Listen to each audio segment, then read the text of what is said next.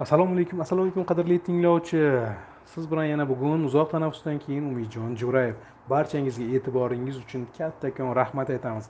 Sizning so'rovlaringizga iltimoslaringizga binoan bugun yana kamoliddin yo'ldosh bilan gaplashamiz. Assalomu alaykum kamoliddin aka salomatmisiz? Va alaykum assalom. Rahmat suhbatga taklif etganingiz uchun. Xudoga shukur tinchmiz. Bunchaligiga shukur demak rahmatni muxlislaringiz va muxlisalaringizga aytasiz. Ularning sadoqati sizga beqiyos. Men juda ham to'g'risi tan berdim.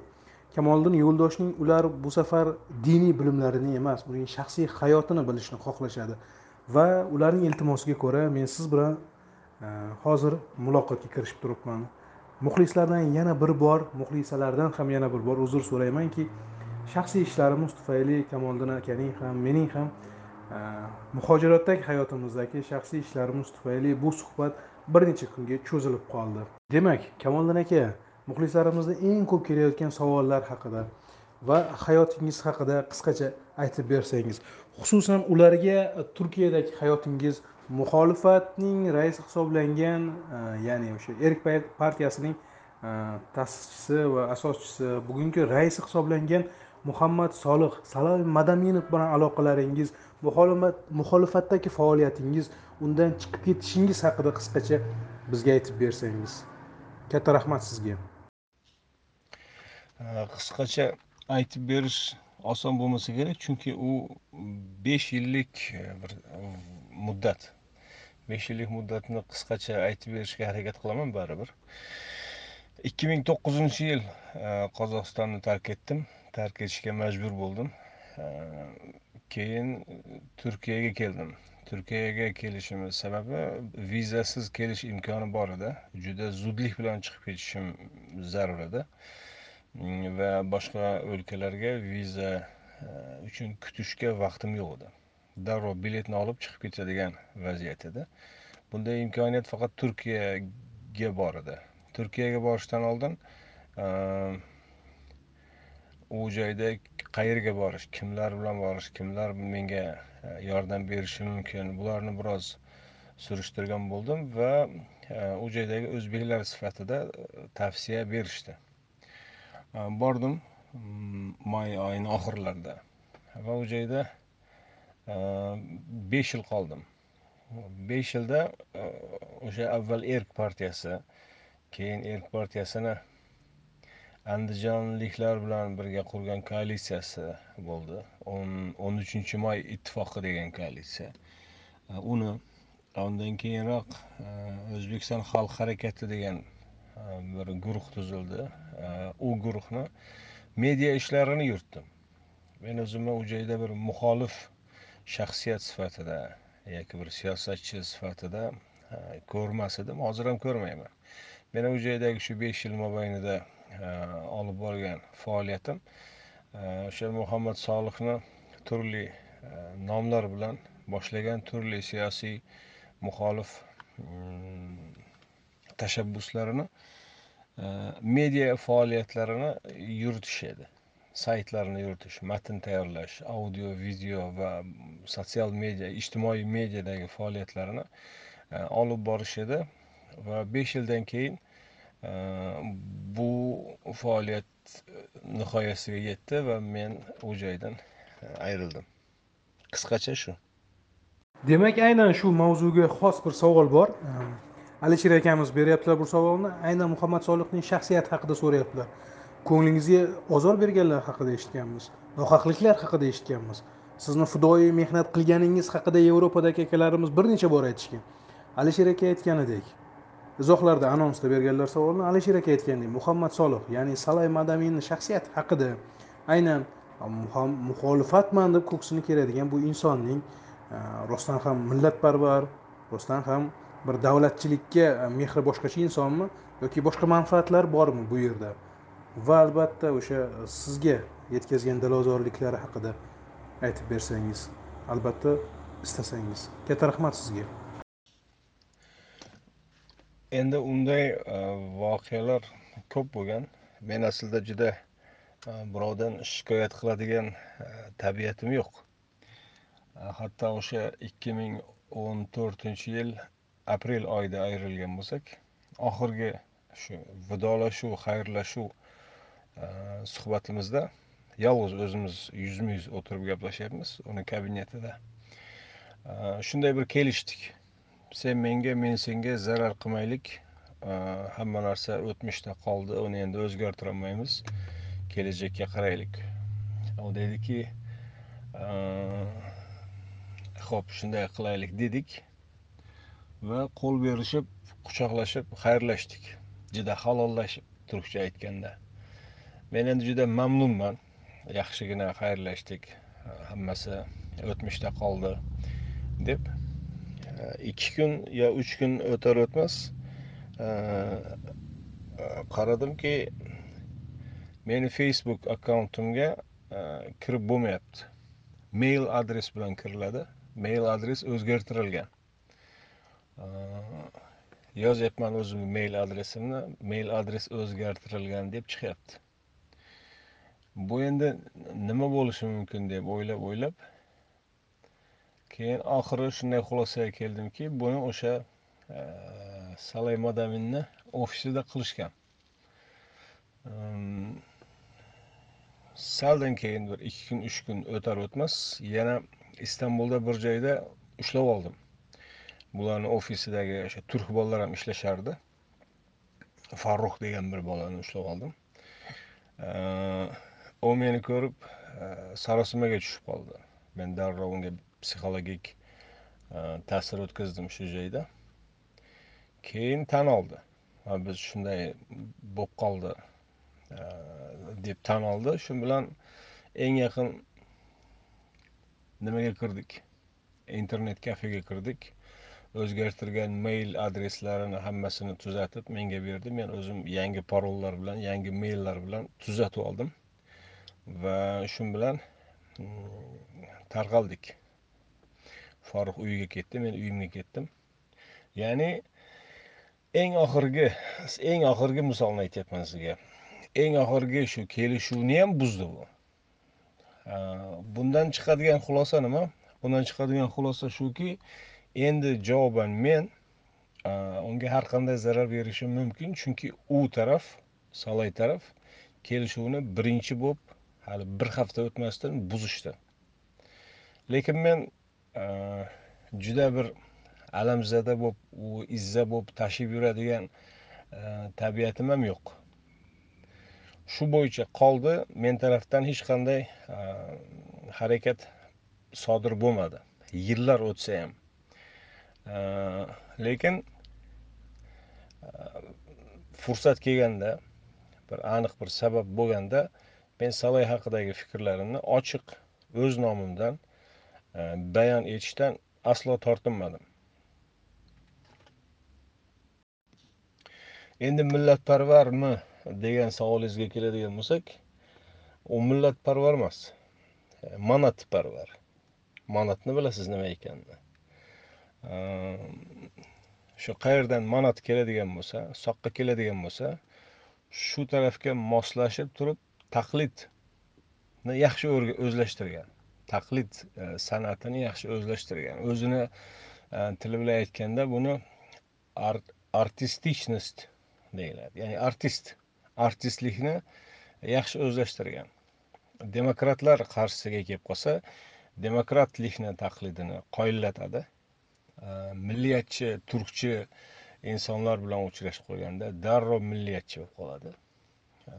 Shariatchi islomchi dinchilar bilan kelib qolganda darrov shariatchi islomchi taqlidini e, qoyilmaqom qilib o'ynaveradi ana shunaqa.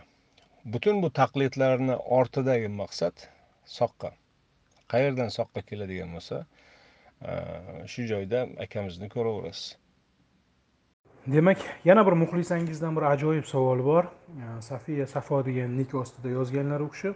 Kamoliddin aka deb shaxsan o'zingizga savol berayaptilar kamoliddin aka muxolifatga ya'ni o'zbekiston ichidagi yangi muxolifatga qanday qaraysiz? Degan savolni o'rtaga qo'yyaptilar savolning uzviy davomi deya qolay ikkinchi savollari ham bor. Ya'ni prezidentning gaplari ya'ni muxolifatga qarshi emasman faqat u ichkarida shakllansin degan gaplariga munosabatingizni ham so'raganlar. Marhamat aka. To'g'ri aytilgan gap. Muxolifat e, o'sha e, mamlakatni ichida bo'lishi kerak. Tarixdagi har qanday ehm, biror bir muvaffaqiyatga biror bir samara natijaga erishgan muxolifat harakatlari e, o'sha mamlakatni ichida o'sha hayotni markazida butun qiyinchiliklar butun siyosiy mujodalani markazida e, yetishib chiqib e, o'sha joyda biror natijaga erishgan. Endi bizni tashqaridagi muxolifatga qaraydigan bo'lsak birinchidan tashqaridagilar eski format muxoliflari. Eski format deganim sovet davridagi muxolifat. Sovet davrida uni muxolifat ham deyish noto'g'ri edi. Masalan erk partiyasini oladigan bo'lsak erk partiyasini karimovni o'zi ruxsat berib mana u paytdagi adliya vaziri bobur malikov o'zlari hikoya qilib berganlar. Karimov telefon qildi erk partiyasini ro'yxatga olasiz. Degan buyruq sifatida va e, karimovni bir vaziri adliya vaziri ro'yxatga olgan. E, shu tarzda buni endi nima qanday bo'lishi mumkin bu? Demakki karimov okey berilgan va karimov bundan ma'lum maqsadlar ko'zlagan va karimov bilan kelishilgan holda degan talqinlar aytilib kelinyapti va bu talqinlarda ham jon bor. Lekin e, xronologik o'laroq sovet davrida yaratilgan personajlar endi u sovet davridan bugun necha yil o'tdi? Yaqinda mm, o'ttiz yil bo'ladi. To'qson birinchi yil mustaqil bo'lgan bo'lsa e, mustaqil davlatlar hamdo'stligidagi davlatlar. E, yaqinda o'ttiz yil bo'ladi. O'ttiz yilda butunlay yangi yangi nasl yetishib chiqdi. O'sha to'qson birinchi yil tug'ilgan e, bolalar hozir o'ttiz yosh bo'ldi. O'ttiz yoshda bemalol yangi bir siyosiy shaxsiyatlar yetishib chiqishi mumkin bo'lgan bir muddat.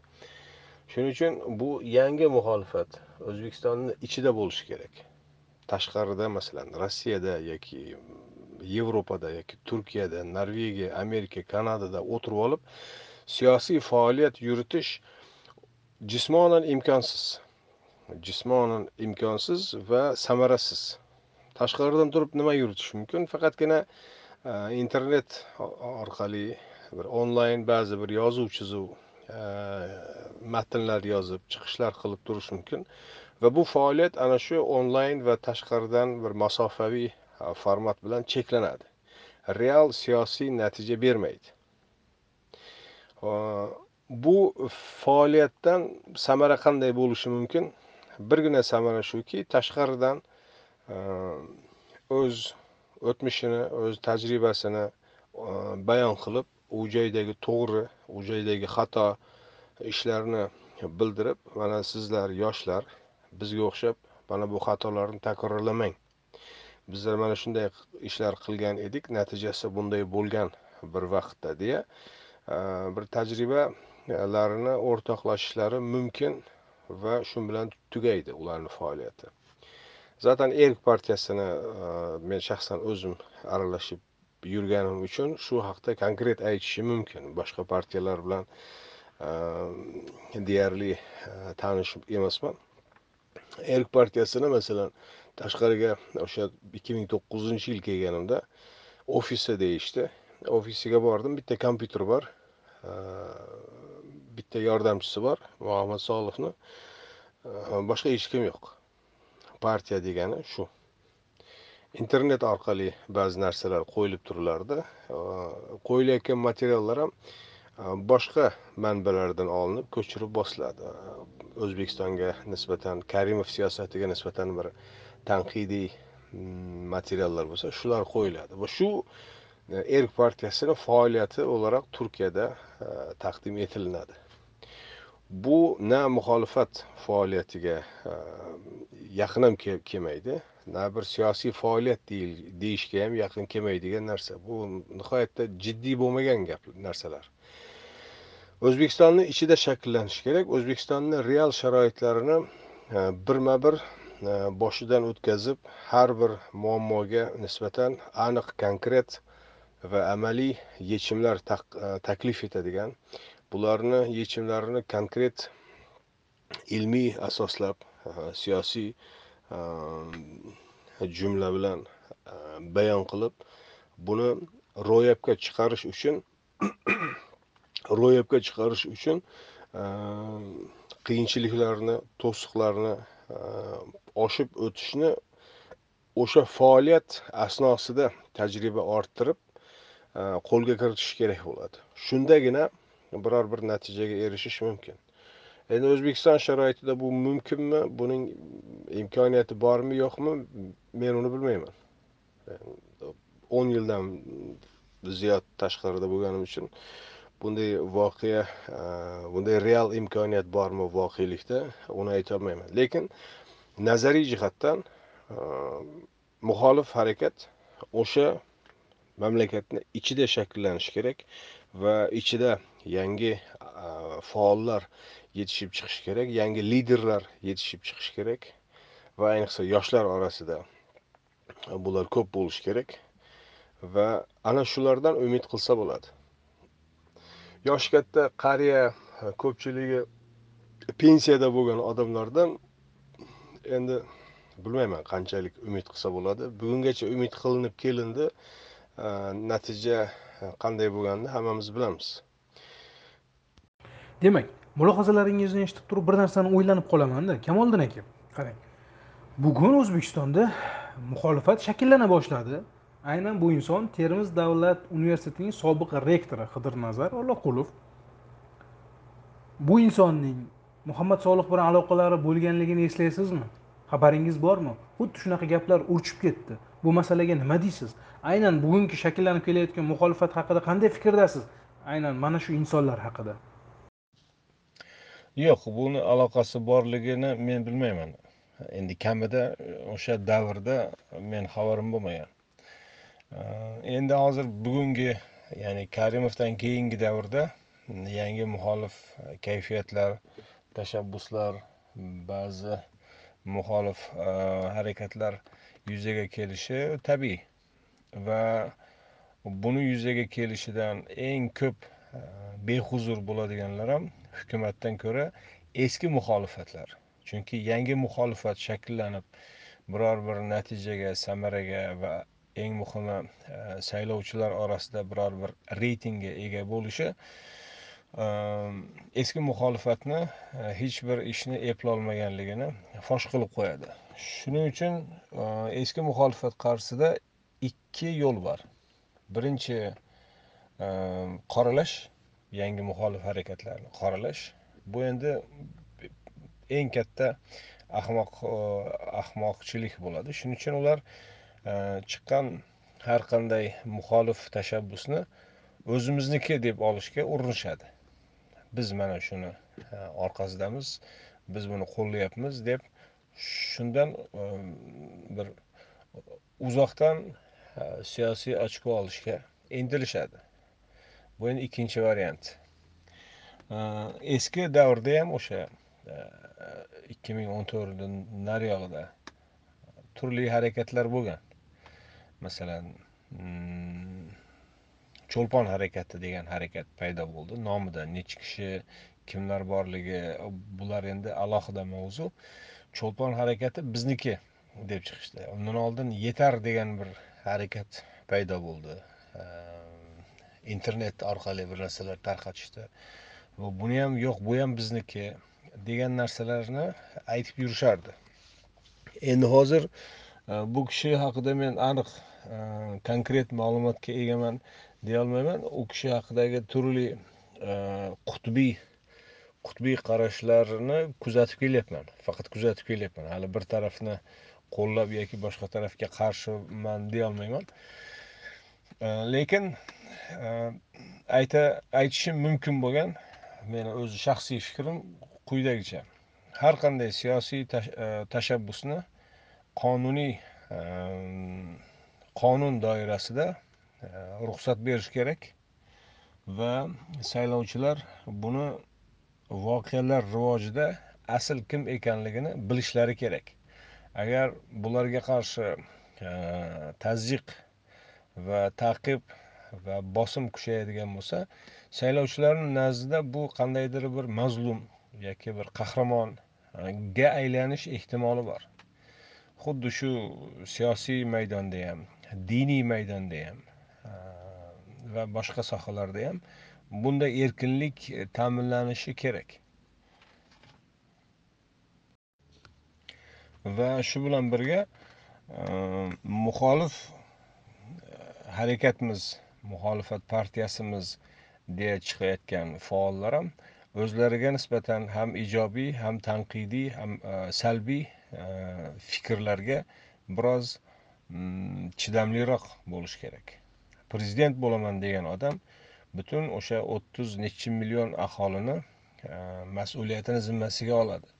O'sha o'ttiz nechi million aholini to'lagan e, soliqlari hisobiga yashaydi va buni mm, javobgarligini tashiydi. Shuning uchun o'ziga nisbatan bo'ladigan maqtovlardan ham ko'proq tanqidlarga chidamliroq bo'lishi kerak. Endi hali prezident emas yoki bir boshqa bir rahbar emas hali shunchaki nomzod bo'lib turgan insonlar ham tashqaridagi muxoliflar ham bir nomzod. Hali rasmiy nomzod bo'lolgani yo'q. Bir marta rasmiy nomzod bo'lgani ham u karimovni ruxsati bilan u bir marta o'tib ketdi o'ttiz nechi yil bo'ladi yaqinda. Ular ham o'zlariga nisbatan tanqidiy mm, bo'lib ham juda qattiq va og'ir va achchiq tanqidlarga chidamli bo'lishlari kerak shunga tayyor turishlari kerak. Chunki e, o'sha xalq saylaydigan bo'lsa xalqni solig'ini oladigan bo'lsangiz xalqni o'zingizga itoatini kutadigan bo'lsangiz shunga yarasha uni mm, tanqid haqqi bor. Sizdan hisob so'rash haqqi bor. Sizni xatolaringizni o'zingizga ochiq aytishi va bularni tuzatishingizni talab qilish haqqi bor. Bularni aslo e, prezidentga qarshi bir e, yoki davlatga qarshi yoki konstitutsion tuzumga qarshi biror bir jinoyat deb emas normal Э, siyosiy jarayon deb qarash kerak. Soliq to'lagan odam o'sha solig'i qayerlarga sarflanyapti? Buni talab qilishga haqqi bor. Soliq to'lagan odam o'sha solig'idan o'z haqqini ya'ni davlat hisobidan o'z haqqini talab qilishga haqqi bor. Davlat bu soliq evaziga e, o'z fuqarolariga va'da qilgan buni mas'uliyatini olgan erkinliklar haq va huquqlar bularni e, ijro etilishini talab qilishga haqqi bor. E, mana shu nuqtai nazardan olib qo'yganimizda e, bu siyosiy harakatlarga ham tashqaridagi ham ichkaridagi e, siyosiy muxolif harakatlarga nisbatan bo'ladigan mm, har qanday e, reaksiyani ham ijobiy ham salbiy reaksiyani. To'g'ri sog'lom e, sovuqqonlik bilan qabul qilishlari kerak va bularni ustida jiddiy e, o'ylanishlari kerak bo'ladi. Ammo afsuski e, bu narsa kuzatilmaydi bizda. Ham siyosiy ham diniy sohada fikrga qarshi alternativ fikr g'oyaga qarshi alternativ g'oya degan qoidalar shunchaki qoida sifatida qoladi. Amalda e, sizni fikringizni e, qo'llamagan bir odam chiqadigan bo'lsa darhol shaxsiyatga e, nihoyatda tuban nihoyatda qo'pol va nihoyatda jirkanch usullarga qo'l urishadi. Ayniqsa tashqaridagilar. Chunki tashqarida buning uchun javobgarlikka tortish mexanizmi yo'q. Tashqarida e, o'z nomidan emas turli troll yoki feyk profillar nomidan istagan ig'vosini istagan tuhmatini yozib tarqataverish imkoni bor e, internet e, davrida. Bu troll deganimizlar uchun oddiy narsa lekin davlatni tepasiga kelaman. O'zbekistonni yangi bir siyosiy e, loyihalar bilan yangi bir siyosiy yechimlar bilan bir yaxshi kunlarga yetkazaman degan odam bu darajaga tushmasligi kerak. Bu darajaga tushmasligi kerak. Aksincha insonlarni mayda o'zaro tuban janjallardan chiqarib e, yangi ufqlarni ochish kerak. Yangi maqsadlarni ko'rsatish kerak va yangi yechimlarni taqdim etish kerak. O'sha besh yil istanbulda bo'lgan davrimda ham undan keyin ham muxolifat orasida tashqaridagi muxolifatni aytyapman. Bunday yechimlar bunday loyihalar bunday takliflarni deyarli ko'rmadim afsuski.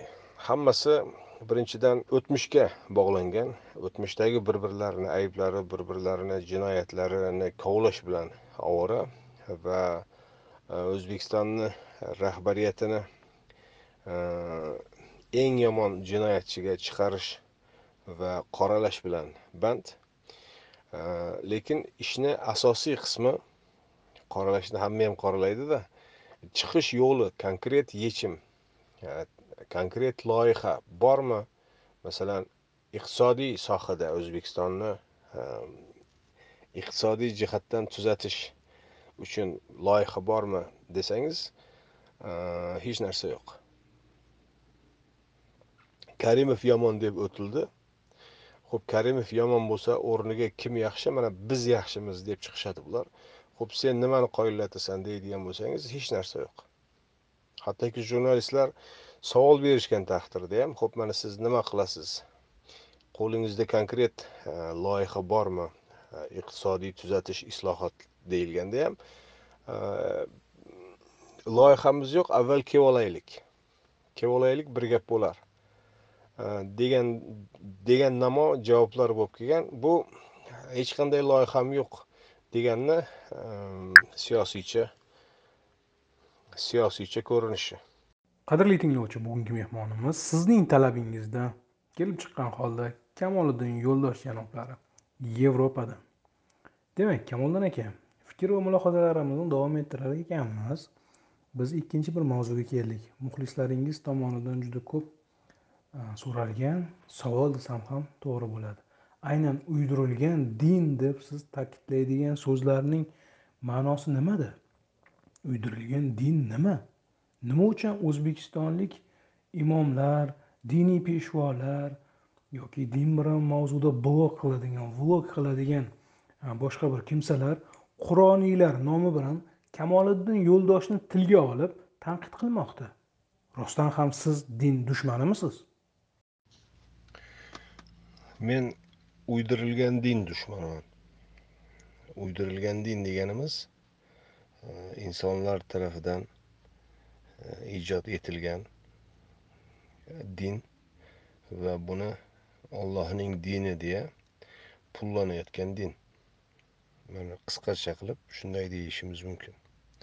Alloh taolo din yuborgan butun insoniyat tarixi bo'yicha e, avvalgi ilk payg'ambardan to e, eng so'nggi payg'ambargacha yuborilgan din hammasi bitta din bitta qonuniyat. O'sha tenglik adolat ehm, prinsiplari asosidagi eh, ijtimoiy hayotni o'rgatuvchi eh, ta'limot. Lekin inson tabiatan zaif bo'lgani uchun eh, ularga rioya etishni istamaydi. Chunki o'sha zaifliklarini yengishni talab qiladi allohni yuborgan dini. Yoningda bir och bo'ladigan bo'lsa sen o'z noningni bir burdasini unga ber. U bilan bo'lish. Insondagi zaiflik zihnalik xasislik e, berishni istamaydi. Oddiy misol butun uydirilgan dinni e, ochiqlab beruvchi misol mana shu. Tarix bo'yicha payg'ambarlar kelib insonlarni chaqirgan narsa mana shu edi. O'zaro tenglik adolat alloh bergan rizqni yer ustidagi yer ostidagi boyliklarni barchaga e, odilona taqsimlashni o'rgatgan va o'zlari buni ko'rsatib bergan va boshqalardan ham talab qilgan. Payg'ambarlardan keyin hatto payg'ambarlarni hayoti mm, davridayoq bu ta'limotni buzish bu ta'limotni ba'zi e, toifalarni ba'zi Э, guruhlarni manfaatlariga moslash uydirish deganni ma'nosi shu uyg'un qilish. Э, harakati bo'lgan. Masalan muso alayhissalom kelgan davrda hali hayot davrida qirq e, kecha bir muddatda ayriladi qavmidan tur tog'iga ketadi. Qirq kechadan qaytib kelganida qavmi butunlay boshqa bir iloh yaratib olgan va butunlay boshqa bir din uydirib olgan va o'sha dinini e, mahkam ushlab yuribdi. Va ular dediki muso unutdi aslida iloh mana shu deya u joyda chiqqan edi bir e, din tujjorlari bu muso davridagi bir voqea. E'tibor bering muso hali hayot. Muso alayhissalom o'lmagan. Hattoki muso alayhissalom u qavmidan ayrilayotgan paytda qavmini ichiga e, ikkinchi bir payg'ambarni vazir qilib qo'yib ketganlar. Horun alayhissalom o'sha qavmni ichida. Bu din tujjorlari hattoki horun alayhissalomni ollohni bir payg'ambarini so'zidan o'zlarini so'zini ustun qilib yangi bir din uydira oldilar. Bu muso alayhissalomni qavmida bo'lgan voqea edi. Ammo endi o'zimizni e, ummatga bir qaraydigan bo'lsangiz muhammad alayhissalom qirqgacha emas bir ming to'rt yuz nechi yil e, oramizda yo'qlar vafot etdilar va bir ming to'rt yuz nechiyam yil mobaynida qancha qancha chiqdi bunday din tujjorlari dinni boshqa taraflarga buruvchilar e, muso unutdi yoki muhammad alayhissalom unutdi deya o'zlari yangi va yangi diniy ta'limotlarni uydirdilar. Va natijada mm, musulmon ummati bugungi ayanchli ahvolga kelib qoldi. Men shaxsan o'zim e, so'nggi bir to'rt besh yilda mana shu mavzu e, bilan e, mashg'ulman. Va kelgan xulosalarim shuki alloh taolo yuborgan din ana shu qur'onni ikki e, muqovasi ichida mujassam qilingan. Undan tashqarida din yo'q. Undan tashqarida aniqrog'i ollohning dini yo'q. Uydirilgan dinlar bo'lishi mumkin son sanoqsiz ammo ularni biron bittasi ollohni dini bo'lolmaydi. Mabodo agar biror bir inson ollohni dinini o'rganaman ollohni dinini o'zimga e, din sifatida hayot yo'li sifatida olaman deydigan niyati bo'ladigan bo'lsa e, qur'ondan tashqaridan izlamasin. Agar maqsadi bu emas dindan bir daromad orttirish yoki manfaat yoki obro' e'tibor e, kabi boshqa maqsadlar bo'ladigan bo'lsa bu endi o'zini ixtiyori. Istasa o'zi din uydirishi mumkin istasa boshqalar uydirgan dinni bayroq qilib ko'tarib yurishi mumkin bu endi o'z o'ziga havola o'zi javobgar bo'ladi. Lekin insonlar orasida samimiy insonlar yo'q emas. Allohni dini aslida nima ekanligini bilishni istaydigan insonlar yo'q emas. Ana shu samimiy insonlarga bizni taqdim etganimiz e, ba'zi matnlar ba'zi E, audio yoki video chiqishlarimiz bo'lib kelyapti. Va shundan behuzur bu din tujjorlari. Men ularni ochiq tarzda din tujjorlari deyman chunki dinni tijoratga aylantirib olishgan. Bu bir. Undan tashqari e, boshqa tujjorlarni manfaatlariga moslashtirib berishgan bu ikki. Shuning uchun ular bizni dushman ko'rishadi o'zlariga dushman ko'rishadi lekin xalqqa bizni uydirilgan dinimizni fosh qilyapti bu desa battar fosh bo'lib qolishini bilgani uchun ollohni diniga dushman deyishadi. Lekin bunga ham juda ishonib yuborayotgani yo'q bizni odamlarimiz. Xalqni juda bir sodda bir go'l bir ahmoq deb o'ylashadi shekilli lekin xalq unday emas.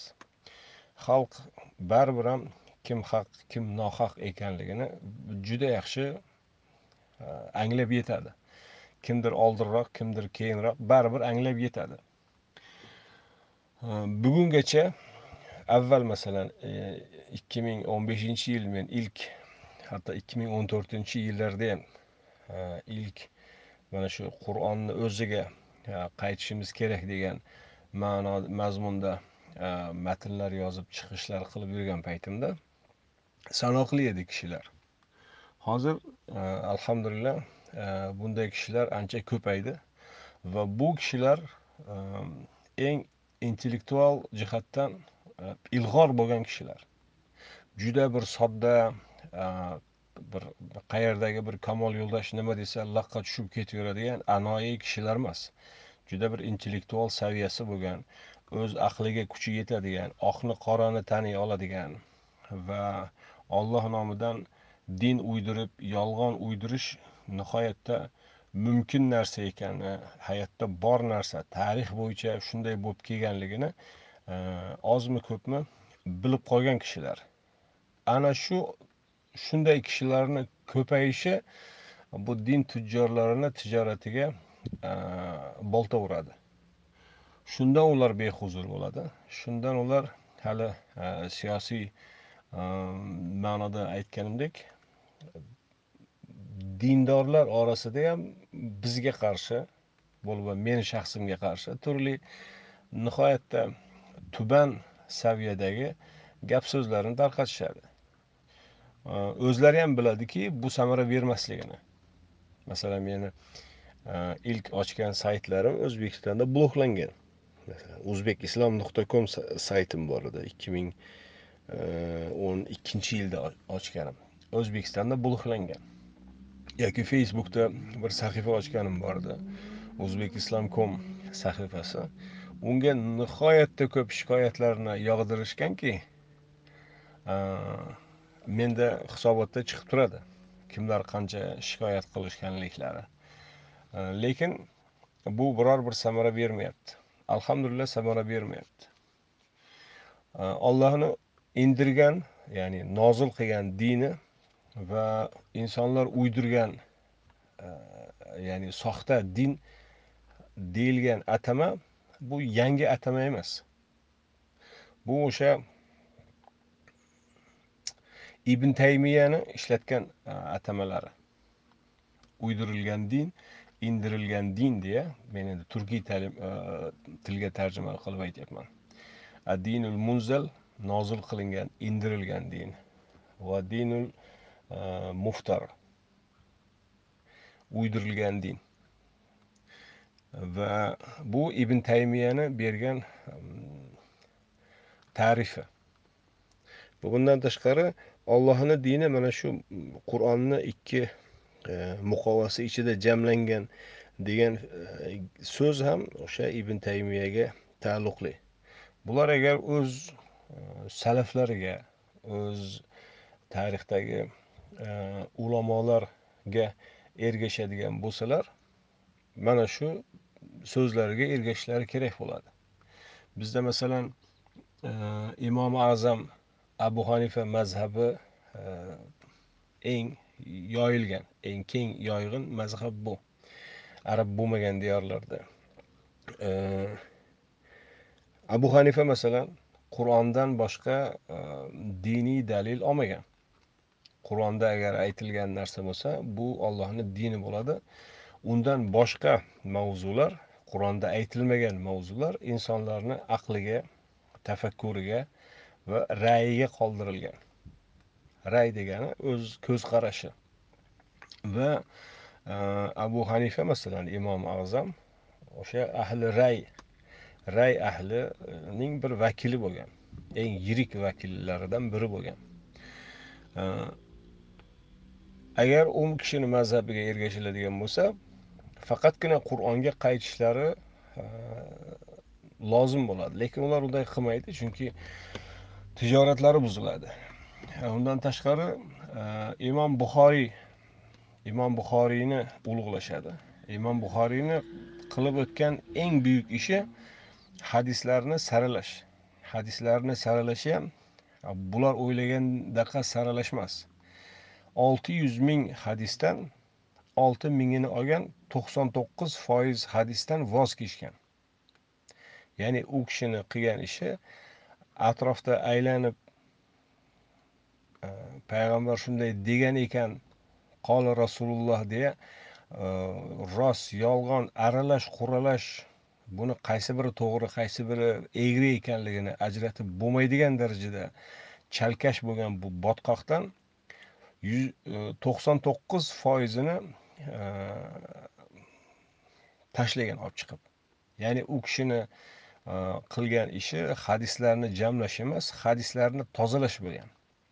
Bular agar imom buxoriyga ergashamiz deydigan bo'lsa u kishini e, ishini davom ettirishlari kerak bo'ladi va mavjud hadislarni orasida e, payg'ambarga tuhmat bo'lgan payg'ambarga e, uni risolatiga uni payg'ambarligiga keltirgan qur'onga zid keladigan hadislarni chiqarish bo'ladi. Natijada hadislar yana ham ozayadi. Va bular uni ham qilmaydi. Bular ehm, o'sha avvalda aytganimiz insonni eng asosiy e, sifati bo'lgan zaiflik tarafiga e, yon bosadi. Zaiflik bularda ustun keladi. Qaysi tarafdan manfaat keladigan bo'lsa qaysi tarafdan obro' e, maqtov yoki boshqa bir imtiyozlar keladigan bo'lsa o'sha tarafga burib beraverishlari e, bularni diniga aylanadi. Qur'onda masalan men bu uydirilgan va indirilgan din orasidagi farqlarni ba'zilarini aytib berishim mumkin. Tinglovchilaringiz shunga ko'ra o'zlari e, xulosa chiqarishsinlar e, qur'onda din peshvolari degan sinf yo'q. Ahli kitob o'z davrida din peshvolarini e, ijod etib butun dinni ularni ixtiyoriga topshirib ular bu dinni qanday talqin etsa shunday qabul qilamiz deyishganini alloh taolo qoralaydi. Masalan tavba surasi o'ttiz birinchi oyatda bu haqda e, aytiladiki ular o'z din peshvolarini rabb qilib olishdi deydi. Arbab e, ko'plikda rablar qilib olishdi deyiladi. E, Allohdan ollohdan boshqa e, rablar qilib olishdi deyiladi. Va holbuki ularga buyurilgan narsa faqatgina allohga ibodat qilish edi. Ya'ni dinni bir toifaga topshirib qo'yib ularni insofiga topshirib qo'yish bu ollohdan boshqa o'sha din peshvolarini rab qilib olish qur'ondagi oyatga ko'ra. Ahli kitob bunday xatoga tushgan edi ammo qur'on ahli kitobga emas musulmon ummatiga xitob qilmoqda. Musulmon ummatini ana shunday xatoga tushib qolishdan ogohlantirmoqda. Lekin afsuski musulmon ummati bu ogohlantirishdan e, to'g'ri e, dars olmagan. Ko'ryapmiz? E, din peshvolari degan o'sha muftiy deysizmi yoki shayx deysizmi yoki pir deysizmi? Bularni turlari ko'p. Bular nima desa ollohni dini ana shu ekan deya ko'r ko'rona ergashish bugun dinlashtirilgan. Bu o'z aslida xato. Uydirilgan dinda esa unday emas. Uydirilgan dinda e, dinni faqat ana shu toifa ana shu din peshvolari aytishga haqqi bor. Boshqa hech kimni haqqi yo'q. Mabodo din haqida bir din peshvosidan boshqa birovda odam chiqib gapiradigan bo'lsa masalan menga o'xshab bittasi o'z fikrini yozadigan bo'lsa u o'z o'zidan avtomatik tarzda dushmanga aylantiriladi boshqalar ergashmasligi uchun. Chunki ularni o'zlarini orasida bunday dushmanlik bor. Har bir e, jamoa o'zini piriga e, nima berib turadi? Nazr niyoz berib turadi. Bu tarix bo'yicha shunday bu juda sir sifatida yashirishmoqchi bo'ladi lekin xalqimiz juda yam yaxshi biladi. E, bular endi buni oqlaydi. Xos fazilat va hokazo deb odamlardan shu mullalarni pul to'plashini. Ularni qo'rqqan joyi shuki yangi bir pir chiqadigan bo'lsa yangi bir din peshvosi chiqadigan bo'lsa pul beruvchi atrofdagi e, donorlar shu shu tarafga o'tib ketib qoladi degan daromaddan qo'rqish. Din g'ami emas. Yoki allohni dinini sof holda saqlash degan e, g'am emas. E, asosiy qayg'u ana shu. Pul boshqa yoqqa ketib qolishi. Alloh taolo buni tarixda qanday e, ayanchli oqibatlarga olib kelganini aytadi qur'onda e, va bundan ogohlantiradi bunday bo'lmasin deya. Qur'onda masalan ey insonlar deya butun insoniyatga xitob qilinadi. Yoki ey iymon keltirganlar deya iymon keltirgan butun insoniyatni hammasiga xitob qilinadi. Va qur'onni buyruqlari qaytariqlari mana shu butun insoniyatga va ular orasida iymon keltirganlarga yo'nalgan e, buyruqlar va qaytariqlar. Biror bir joyida yo'qki ey e, din peshvolari e, yoki ey shayxlar yoki ey pirlar ey muftiylar degan xitob yo'q. Э, qur'onni barcha insoniyat anglaydigan tarzda bayon qilingan. Va hech bir joyida aytilmaganki ey ehm, muftiylar fatvo beruvchilar mana sizlar anglaysizlar mana bu qolgan xalq bular anglamaydi. Shuning uchun sizlar yaxshilab o'rganib olinglar sizlar bularga mana bunday fatvo chiqaringlar degan narsalar umuman yo'q. Alloh taolo tavhidga buyuradi. Tavhid degani birlik degani. Yer yuzida butun insoniyatni bir ko'radi. Ba'zilarini ba'zilaridan ustun ko'rmaydi. Na mol mulkda na hukmda na ilmda. Ba'zi insonlar boshqalarga e, o'zlari mm, hukm o'tkazishi qur'onda yo'q. Bu hukm diniy hukm bo'lsa ham yoki boshqa tarzdagi hukm bo'lsa ham hech kimni haqqi yo'q. Barcha inson bir qur'onni o'rganishi mumkin qur'on haqida savollariga javob izlashi mumkin va javob topishi mumkin va topgan javoblarini o'zlari boshqalar bilan bo'lishishi o'rtoqlashishi mumkin. Bu insondagi e, alloh taolo tarafidan berilgan e, erkinlik hurriyatlardan biri. Olgan xulosasi to'g'ri bo'lishi mumkin xato bo'lishi mumkin. Xato bo'ladigan bo'lsa mabodo buni xato ekanligini anglab yetgandan keyin u xatodan qaytishiga ehtimol bo'ladi. Bu birinchi sabab farqi. Ikkinchi farqi shuki qur'on da'vatdan ya'ni umumiyatla diniy faoliyatdan biror bir evaz olishni taqiqlaydi. Barcha payg'ambarlardan keladigan sunnat mana shu.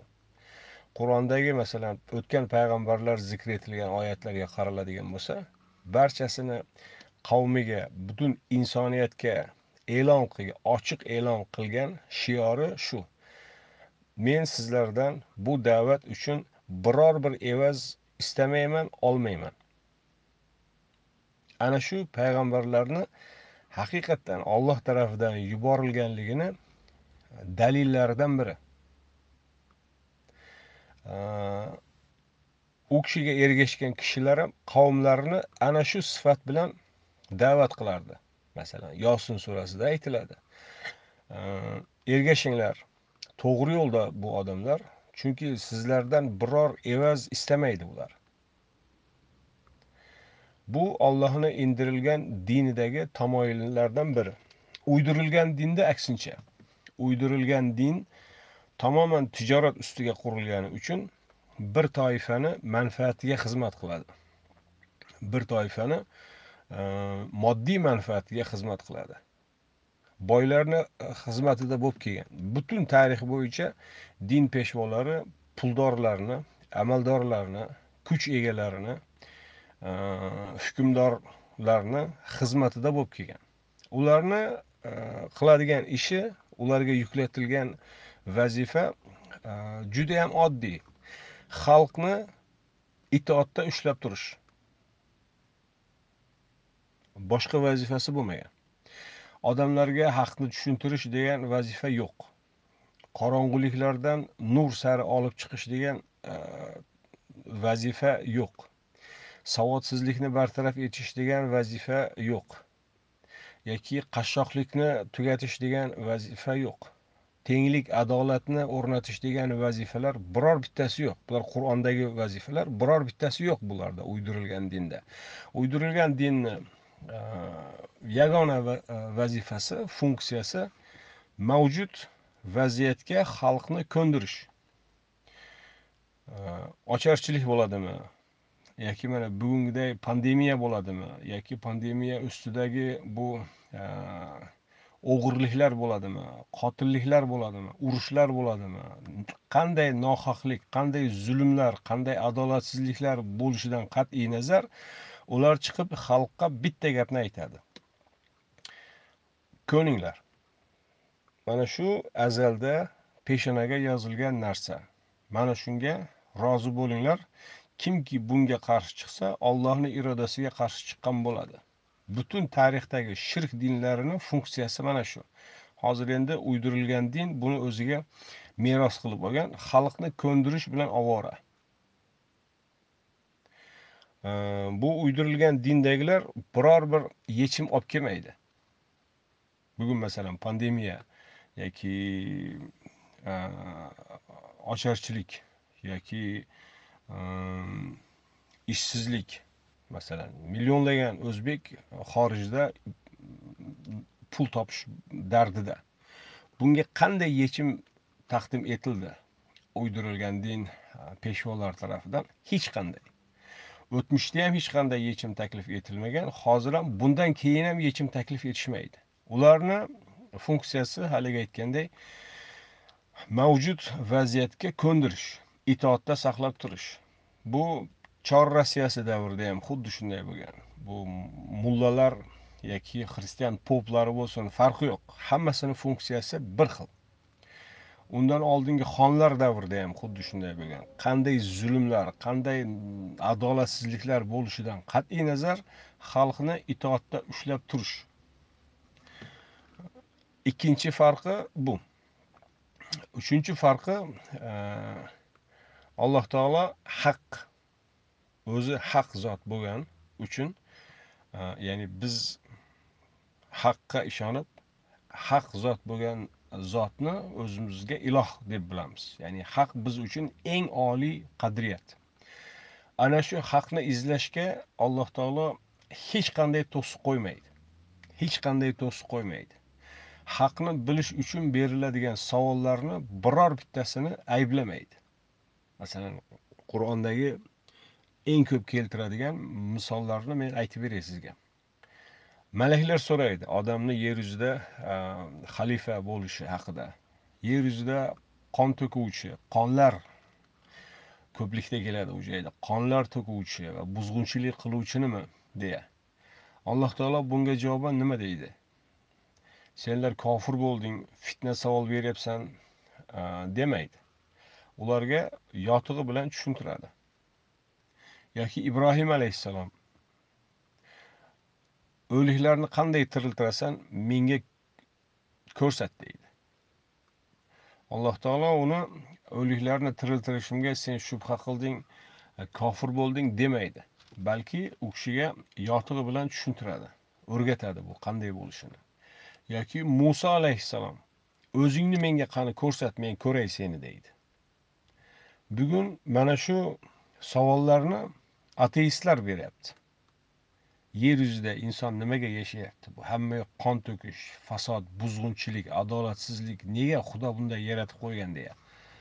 Bularga bu e, ahli ilm agar ilm egasi bo'ladigan bo'lsa yotig'i bilan tushuntirish kerak. Insondagi bu savollarni shubhalarni ketadigan qoniqarli e, javoblarni berishlari kerak.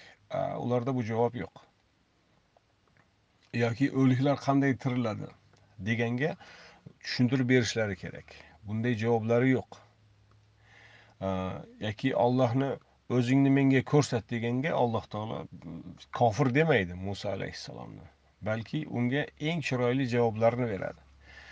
Bugun agar bunday savollarni beradigan bo'lsa bir ateist qani ollohni kim ko'ribdi menga ko'rsat deydigan bo'lsa unga ham eng chiroyli tarzda javob berilishi kerak bo'ladi.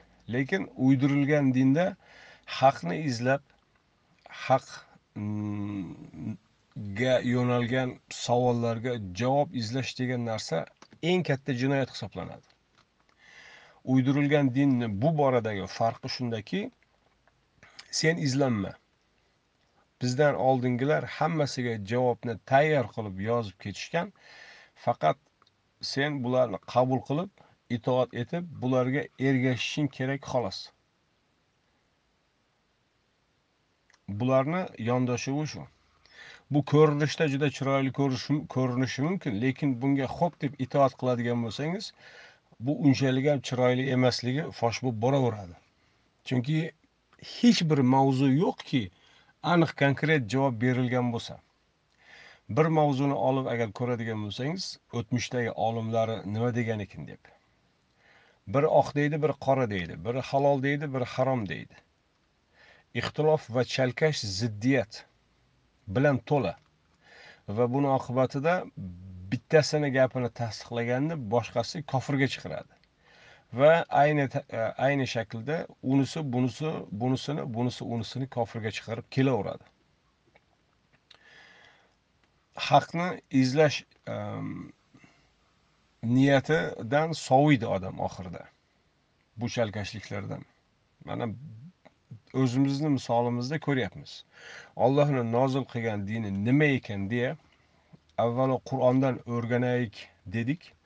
Chunki e, qur'onni tafsir qoidalarida qur'onni o'rganish tafsir qoidalarida birinchi qoida qur'onni qur'ondan o'rganish bor. Biz ana shu qoidaga ko'ra bir urinib ko'ramiz deganni o'zida din dushmaniga chiqarishdi.